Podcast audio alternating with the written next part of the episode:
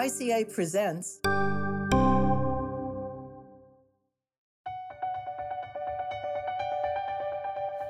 Hello, I'm Ellen Wartella, and welcome to this episode of the Architects of Communication Scholarship podcast series, a production of the ICA Podcast Network. Today, our architect is K. Viswanath, a world renowned health communication scholar known for his work on communication inequalities and how they relate to poverty and health disparities. His research also revolves around understanding how knowledge translation could address health disparities. Professor Viswanath is Lee Kum Kee Professor of Health Communication in the Department of Social and Behavioral Sciences at the Harvard T.H. Chan School of Public Health and in the McGraw Patterson Center for Population Sciences at the Dana Farber Cancer Institute. He is the founding director of the Enhancing Communications for Health Outcomes, ECHO, laboratory. He is the co editor of four books and monographs on media and health and the editor of the Social and Behavioral Research section of the 12 volume International Encyclopedia of Communication. He received the Dale Brashers Distinguished Mentorship Award from the National Communication Association, the Outstanding Health Communication Scholar Award, jointly given by the International Communication Association and the National Communication Association, and the Mayhew Derryberry Award from the American Public Health Association. He is also a fellow of the International Communication Association and the Society for Behavioral Medicine. Today, Professor Viswanath is in conversation with Edmund Lee, an assistant professor at the Wee Kim Wee School of Communication and Information at Nanyang Technological University, Singapore. Edmund was a postdoctoral research fellow in Professor Viswanath's lab from 2018 to 2020. Here is Edmund. Hello, Professor Vish. It is really great to have you here, and I'm excited to be speaking with you today and to learn more about your work and journey. Good morning, Edmund. Thank you for having me. As we know, every hero or superhero has an origin story of how they became who they are. Perhaps we could start off that way by getting to know your origin story. Sure, I'm far from presumptuous enough to assume a role of a superhero, but my journey started in India, where most of the journey is actually meandering. Some people have great plans in life and they move forward in attaining the mileposts in that life of goals they have. Mine is not like that. Initially, I knew what I did not want to do with my life more than what I wanted to do with my life. But I always had a natural interest in social sciences and humanities. Growing up in India, science and engineering is much more emphasized than humanities and social sciences. Somehow, I ended up going to a journalism school because I did not know what else to do. I liked writing, I liked journalism. I thought I will hang around for a couple of years in the master's program and then decide what I want to do. I loved it, and I did very well without any effort. In the process, I began learning about communication as a social sciences topic, an area of inquiry, but I still didn't have a clear idea. Then I worked postmasters for the Indian National Satellite Television Project. That project sent me to do participant observations in a number of villages in my home state. The idea was that those observations will be used to produce development oriented programs in TV that crystallized my thinking that media have the potential to promote social change. I decided to specialize in communication uh, more deeply as a social science area. So I went to Minnesota, got trained there, and in the process, learned deeper aspects of communication from my professors.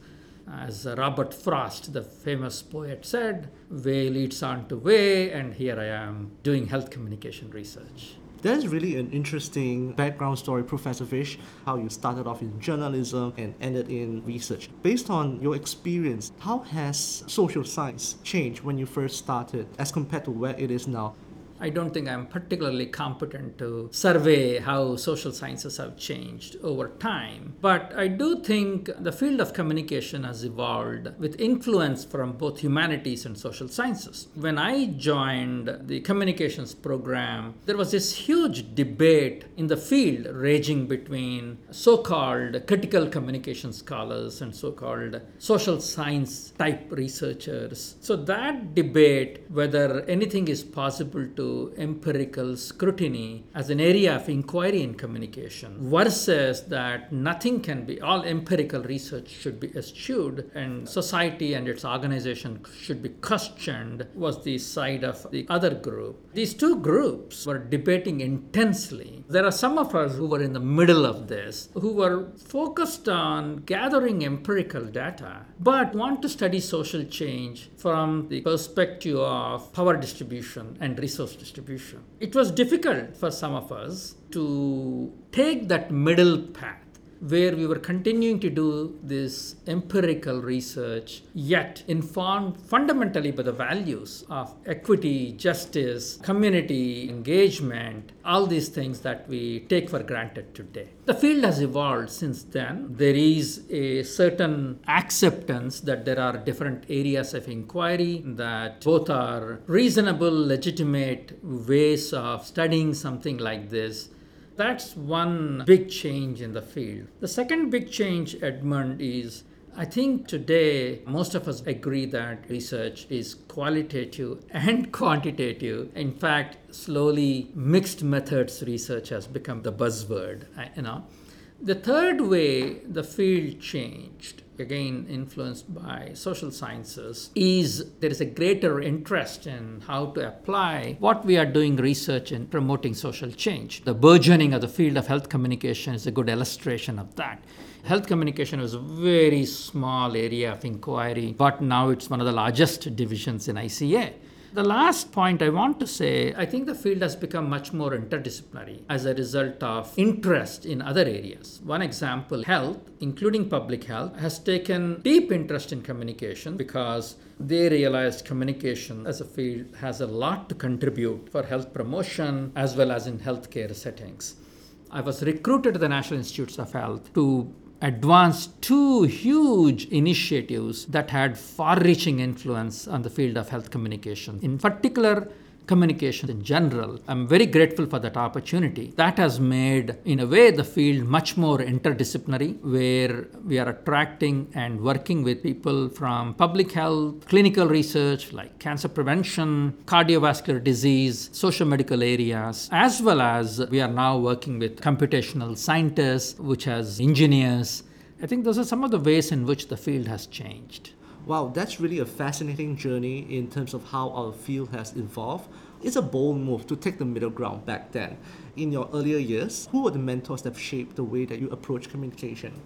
I don't know whether I thought it was a bold move because a lot of it was taken for granted by me and my classmates because we were so protected by our mentors and our mentors actually provided that umbrella for us to make these inquiries in a bold way. So I went to graduate school and PhD at Minnesota School of Journalism and Mass Communication. I had the tremendous privilege of studying at the time under teachers who followed a variety of scholarly persuasions, but my own work was profoundly influenced by those who at that time were considered much more social scientific empirical areas of inquiry inquiry, primarily Phil Tichenor, George Donohue, and Clarice Olien, who were very well known for their knowledge gap hypotheses. Their more interesting work is what we call community studies where they looked at pluralism, structure of a community, and how that structure influenced media coverage, community conflict, and distribution of knowledge.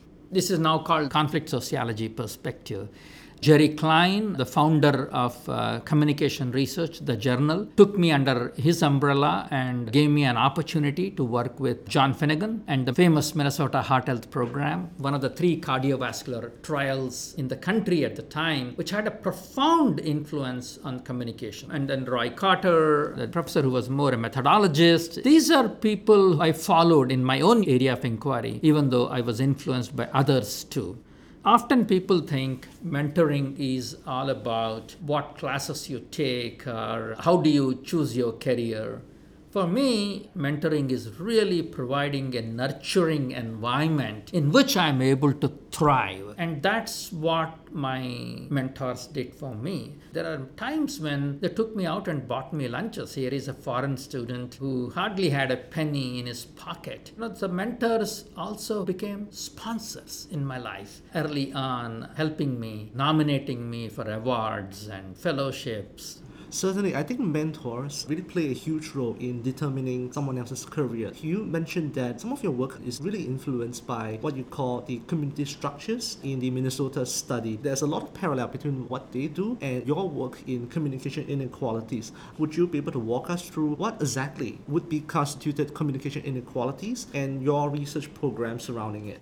I mentioned knowledge gap hypothesis, which essentially argued that as knowledge and information flows into a community, the information or knowledge is acquired at a faster rate by those from higher socioeconomic status compared to those from a lower socioeconomic status, as a result of which the knowledge gap between them widens. Now, there were a number of factors identified by them which either exacerbate those gaps or bridge them. Early early on, I published a number of papers in that area. But over time, my thinking has evolved and expanded as I moved into health, starting with the Minnesota Heart Health Program, working with John Finnegan. Subsequently, I realized that knowledge is necessary most of the time, but not always sufficient because the opportunity structure to act on that knowledge may or may not exist for certain groups. As I began looking at it, I felt compelled to expand the definition definition from knowledge to larger issues of communication resources, access to information, as well as ability to act on it. That's when I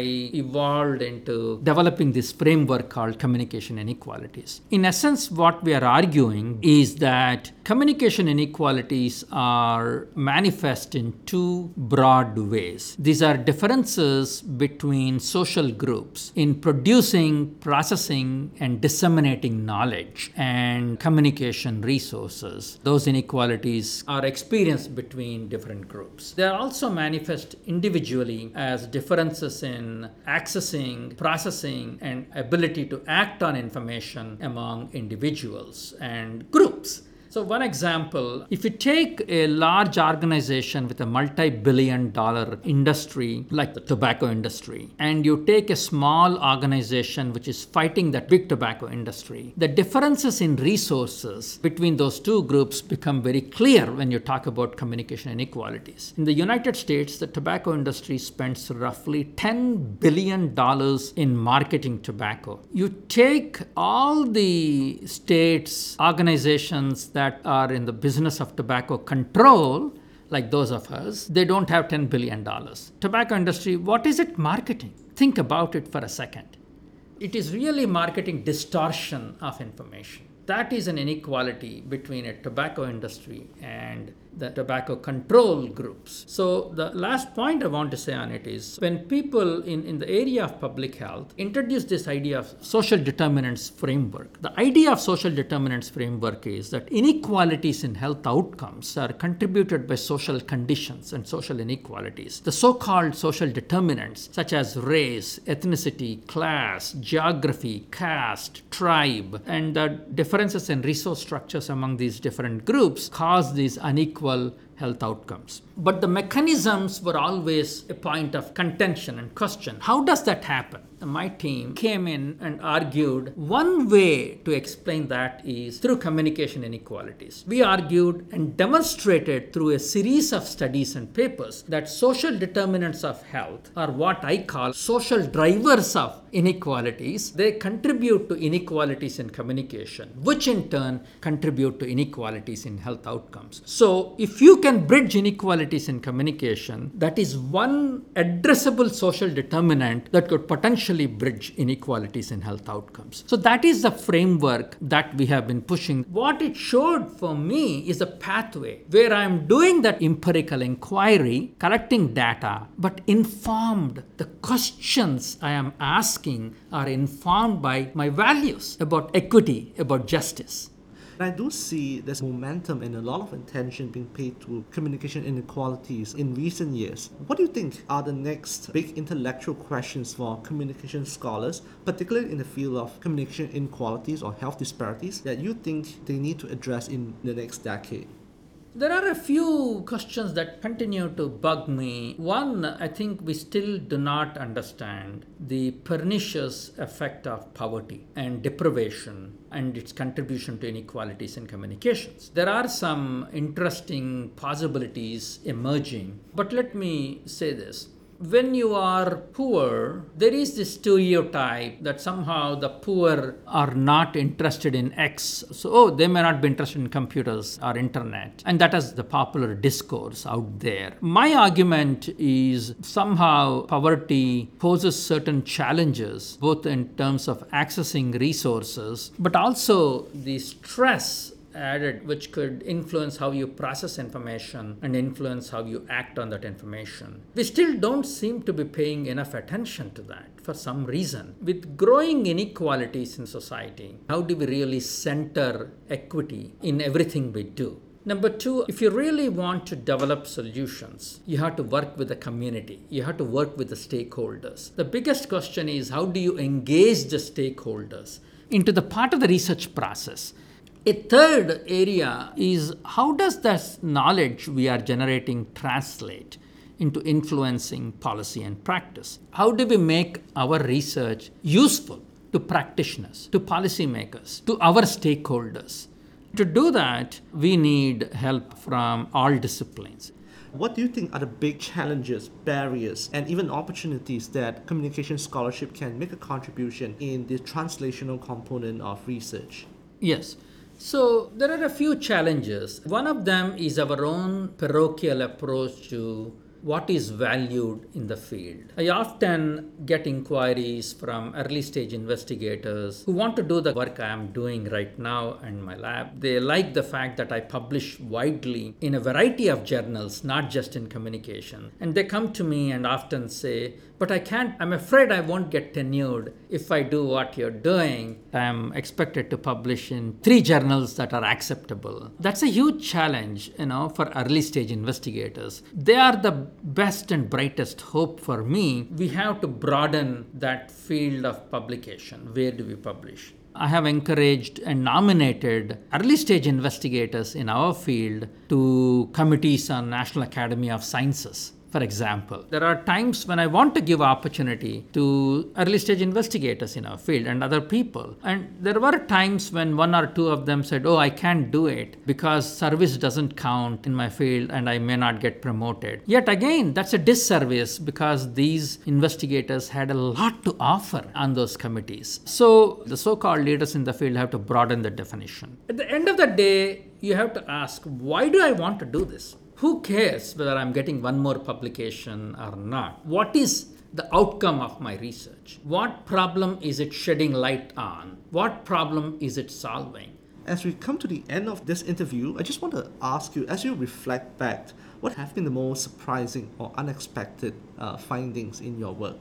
I personally think the surprise to me is my own evolution in thinking of involving stakeholders in producing solutions for social change. That did not come to me naturally. The idea that expertise is diffused and multi focused, as somebody with a PhD trained in social sciences and communication, I always thought, okay, so now I am an expert. The biggest surprise is people how resilient they are, how smart they are, and how much we need to work with them. We often use the term we should empower them. No, we are not going to empower anybody. They have the power. We have to concede and recognize that the solutions and smarts lie with them. They have a different kind of expertise, and we have to work together. Since this podcast series is entitled Architects of Communication Scholarship, what would you say that you have built that you are most proud of?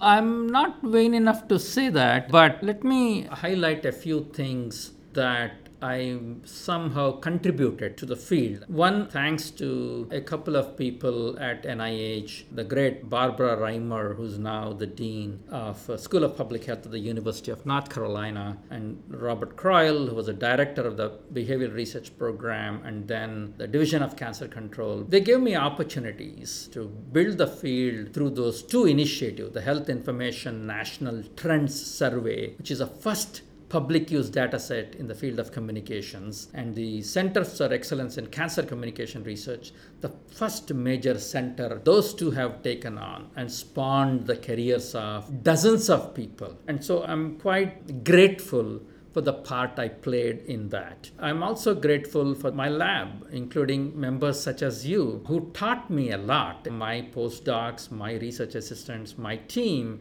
and my colleagues who contributed a lot to the work we are doing, who do that day in and day out while I'm going around giving talks. And I'm also grateful for introducing the issue of equity and justice from a communication inequalities perspective uh, to the field. I think there are a lot of people who are working in the idea of justice and power. I'm grateful to them. I was able to build on that to introduce in a particular framework the so called structural influence model with which you are familiar, providing an ecological framework for understanding communication inequalities and how they contribute to social inequalities. And that framework, I think, hopefully uh, will provide a pathway to study this and address this Uh, including recently the idea that is taking off, Edmund, which you and I contributed to. The idea of data absenteeism, the idea that data on certain groups is not collected routinely and they are dismissed as hard to reach groups. Whereas I have always said it, these people are hardly reached because of the way we have structured the way we collect data and ask questions putting that in front of the field to allow people to ask questions around that, I think is another area I'm, I'm grateful for. Thank you so much, Professor Vish. Thank you so much for having me. This episode of Architects of Communication Scholarship podcast series is presented by the International Communication Association Podcast Network and is sponsored by the School of Communication at Hong Kong Baptist University. This episode was produced by Dominic Bonelli. Our executive producer is Devonte Brown. The theme music is by Humans Win. For more information about our participants on this episode, as well as our sponsor, be sure to check the episode description. Thanks for listening.